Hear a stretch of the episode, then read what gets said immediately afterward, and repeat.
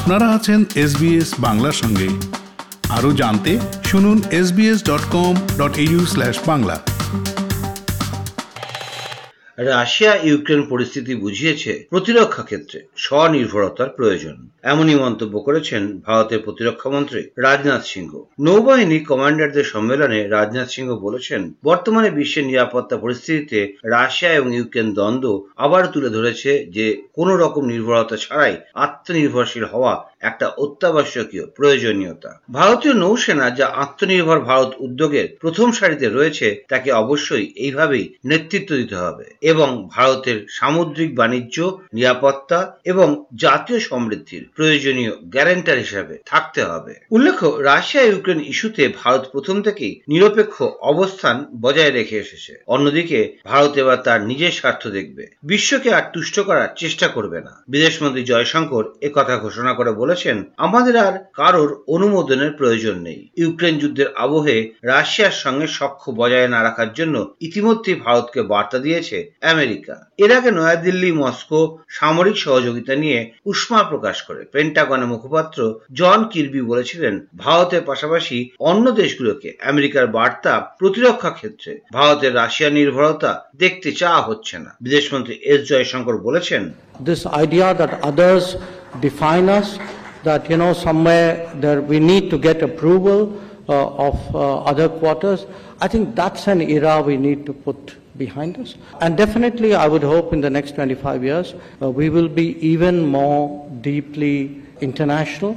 Uh, in terms of our commitments, in terms of our responsibilities, in terms of our role, uh, than we are. We should not be doing.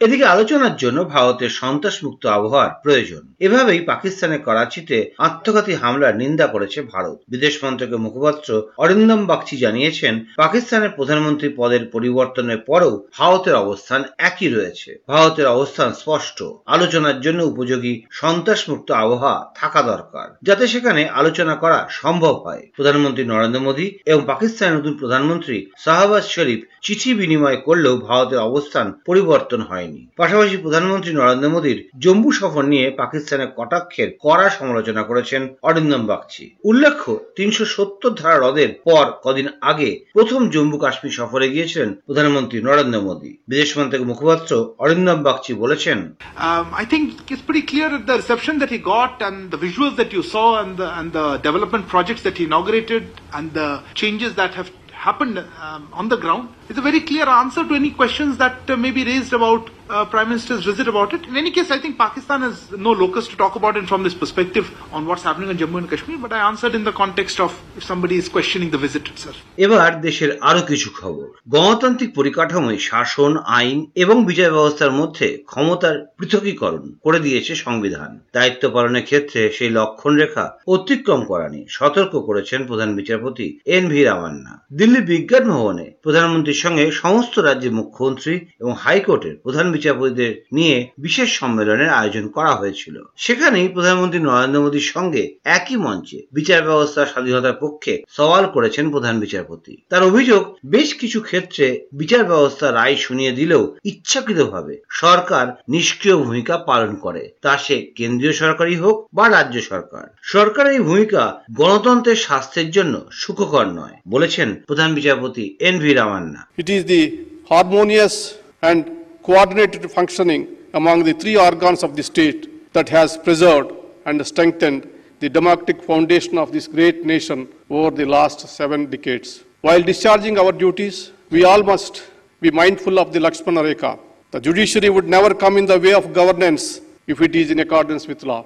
We share your anxiety and concern regarding the welfare of the people. অন্যদিকে দেশের বিচার ব্যবস্থাকে বোধগম্য করতে স্থানীয় ভাষা ব্যবহারের ওপর জোর দিয়েছেন প্রধানমন্ত্রী নরেন্দ্র মোদী। বলেছেন, আদালতে আঞ্চলিক ভাষা ব্যবহার দেশের নাগরিকদের দেশের বিচার ব্যবস্থায় বিশ্বাস বাড়াবে। পাশাপাশি তিনি বলেছেন, দেশে এখনও পর্যন্ত প্রায় আঠারোশোটি অপ্রাসঙ্গিক আইন রয়েছে। কেন্দ্র ইতিমধ্যেই এর মধ্যে চোদ্দশো পঞ্চাশটি আইন বাতিল করেছে। কিন্তু রাজ্যগুলো মাত্র পঁচাত্তরটি আইন বাতিল করেছে। সম্মেলনে আইন ব্যবস্থায় নতুন প্রযুক্তি ব্যবহার থেকে শুরু করে আদালতের চাপ কমানোর জন্য কর্মী নিয়োগ সহ একাধিক নতুন উদ্যোগের কথা বলেছেন প্রধানমন্ত্রী নরেন্দ্র মোদী न्याय जनता से जुड़ा होना चाहिए जनता की भाषा में होना चाहिए जब तक न्याय के आधार को सामान्य मानवी नहीं समझता उसके लिए न्याय और राजकीय आदेश में बहुत फर्क नहीं होता है साथियों एक बड़ी आबादी को न्यायिक प्रक्रिया से लेकर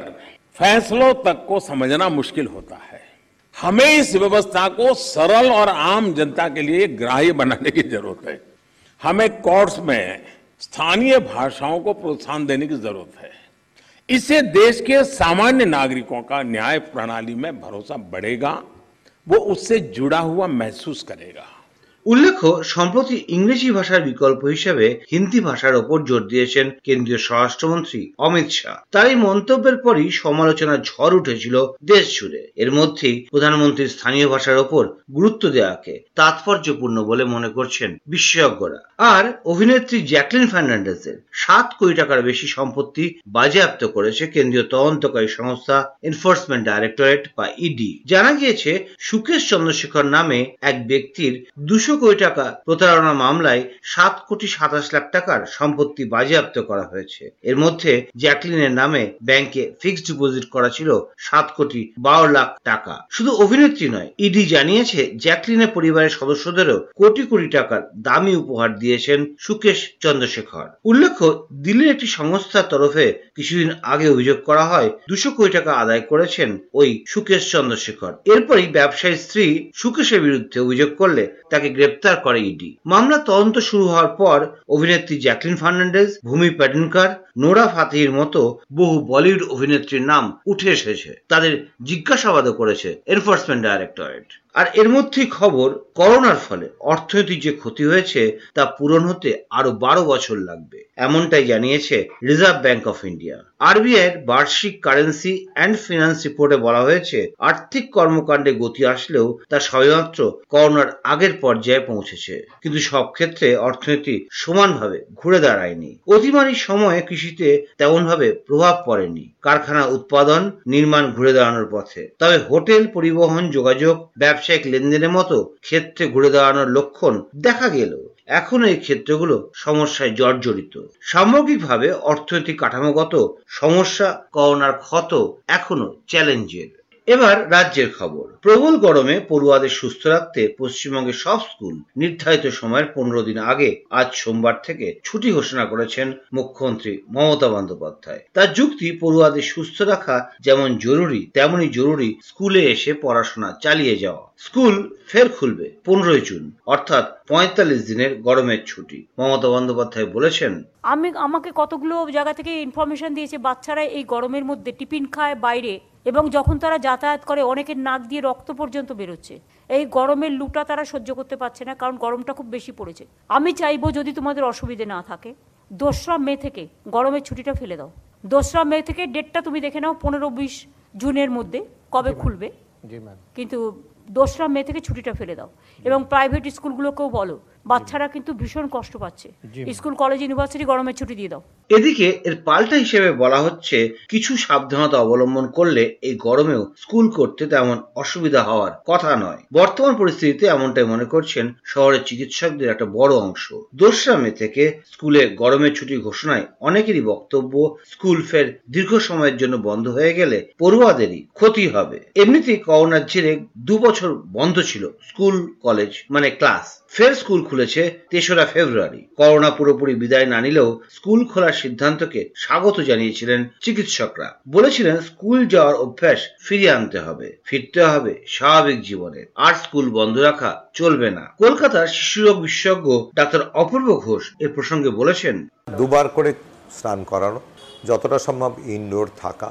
স্কুলগুলো যদি হয় তাহলে সকালের দিকে করে দেওয়া, যদি সম্ভব হয়।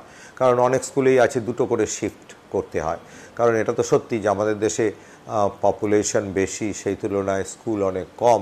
তো সুতরাং আমি যদি বলি যে সবাই সকালে স্কুল করো, তা তো হবে না অত তো স্কুল ঘরই নেই।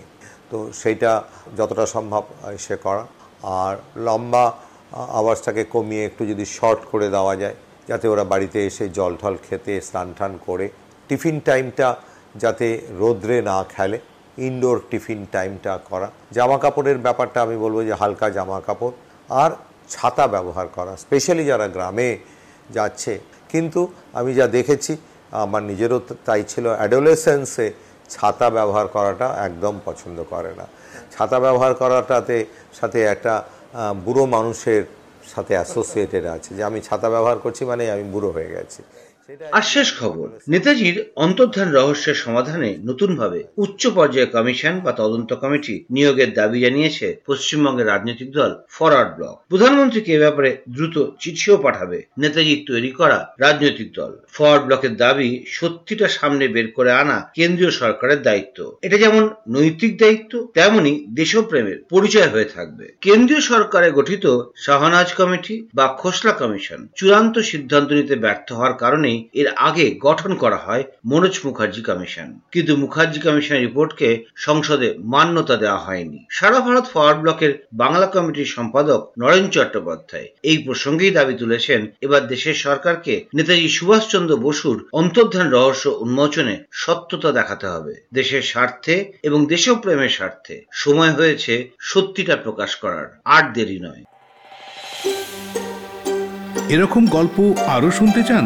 শুনুন Apple podcast Google podcast Spotify কিংবা যেখান থেকে আপনি আপনার পডকাস্ট সংগ্রহ করেন।